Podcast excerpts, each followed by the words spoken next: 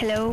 very good morning to everyone ये मेरा first podcast है और मैं बहुत टाइम से सोच रही हूँ पॉडकास्ट बनाने के लिए बट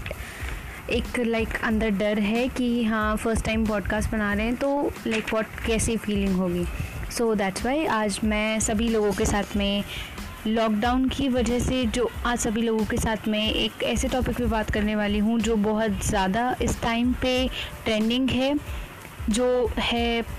साइकोलॉजी के बारे में हम बात करने वाले हैं मेंटल डिसऑर्डर्स के बारे में बात करने वाले हैं, और मेंटल हेल्थ पे लॉकडाउन का किस तरीके से असर पड़ा है, उस बारे में हम बात करने वाले हैं। फ़र्स्ट ऑफ़ ऑल साइकोलॉजी एक ह्यूमन साइकोलॉजी पढ़ना एक बहुत आसान बात नहीं होती है बिकॉज़ उसके अंदर सिर्फ़ इतना ही नहीं होता है कि आप ओवर थिंक कर रहे हो, इसलिए आपकी लाइफ ऐसी है, आप रो रहे हो, इसका मतलब ये है, आप हंस रहे हो, इसका मतलब ये है, आप किसी किसी